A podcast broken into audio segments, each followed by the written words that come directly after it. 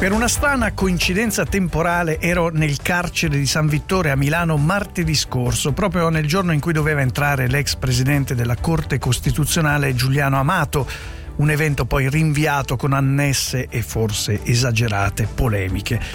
Io ero nel penitenziario per un'iniziativa organizzata dalla Onlus Artisti Dentro che si occupa di portare cultura tra i detenuti, promuovendo la lettura, la pittura, l'arte in genere. Percorrendo i corridoi del primo e del terzo raggio, sono stato attraversato da un pensiero banale, se volete, anzi terra-terra. Ecco, questo è il posto dove non mi augurerei mai di stare neanche per un giorno. E non solo per ovvi motivi di tenere al rispetto della legalità, ma perché l'aria che vi si respira, confermata da alcune delle persone incontrate, è che sulla pelle dei carcerati si riversi una buona dose del cattivismo e dell'odio sociale sempre più diffuso. Quante volte si sentono espressioni quale buttare via la chiave, marcire in galera, carcere duro. Beh, il carcere è un'esperienza dura, durissima. E la punizione per chi vi fa ingresso è perdere la libertà, che vuol dire perdere tutto o quasi. Ciò che va oltre questa pena è solo dettato da rabbia e odio immotivati.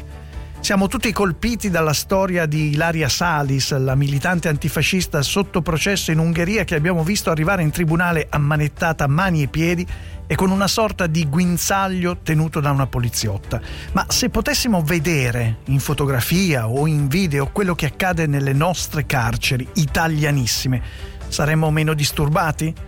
Come ci ha spiegato in settimana a uno Nessuno 100 Milan l'onorevole Roberto Giacchetti, da giorni in sciopero della fame per il sovraffollamento carcerario, in Ungheria certamente sbagliano, ma non possiamo dare lezioni noi in termini di rispetto dei detenuti, che attualmente sono più di 66.000 stipati in strutture a volte fatiscenti.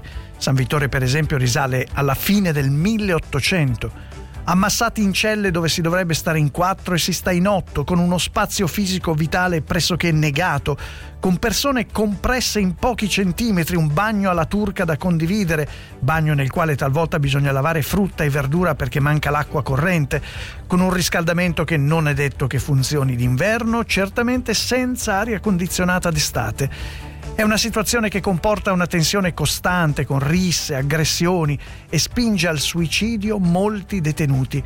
Dall'inizio dell'anno ce n'è stato uno ogni due giorni.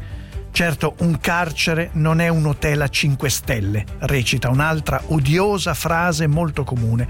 Ma qui si mistifica proprio il concetto di pena.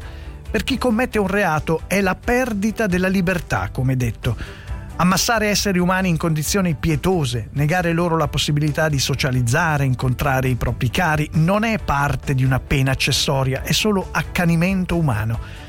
Senza contare poi che un terzo di quei 66.000 detenuti è in attesa di giudizio, quindi per la Costituzione sono innocenti fino a prova contraria. 20.000 persone che potrebbero essere un domani essere assolte in tribunale e rilasciate ma dopo aver attraversato un pezzo d'inferno. Eppure ce lo diceva già Seneca millenni fa, nessuna persona saggia, ci ricordava, punisce perché si è commessa una colpa, ma perché non la si commetta.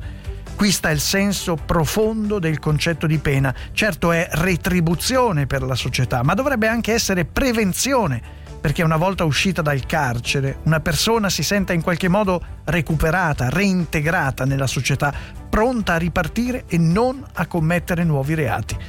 Invece c'è in quest'epoca cattivista una sorta di gusto da parte di molti nel punire me lo hanno riferito gli stessi detenuti che ho incontrato, uomini amareggiati nel sentirsi additare non come esseri umani che possono avere fatto delle scelte sbagliate, ma come emblemi del peggio della società da rinchiudere e anche da umiliare e annientare. E invece, nel salutarli, guardandoli negli occhi, mentre mi ringraziavano per il semplice fatto di aver passato un'ora e mezza insieme, ho notato altro, una cosa su tutte, che la mia mano e la loro che stringevo erano uguali. Un saluto da Alessandro Milan.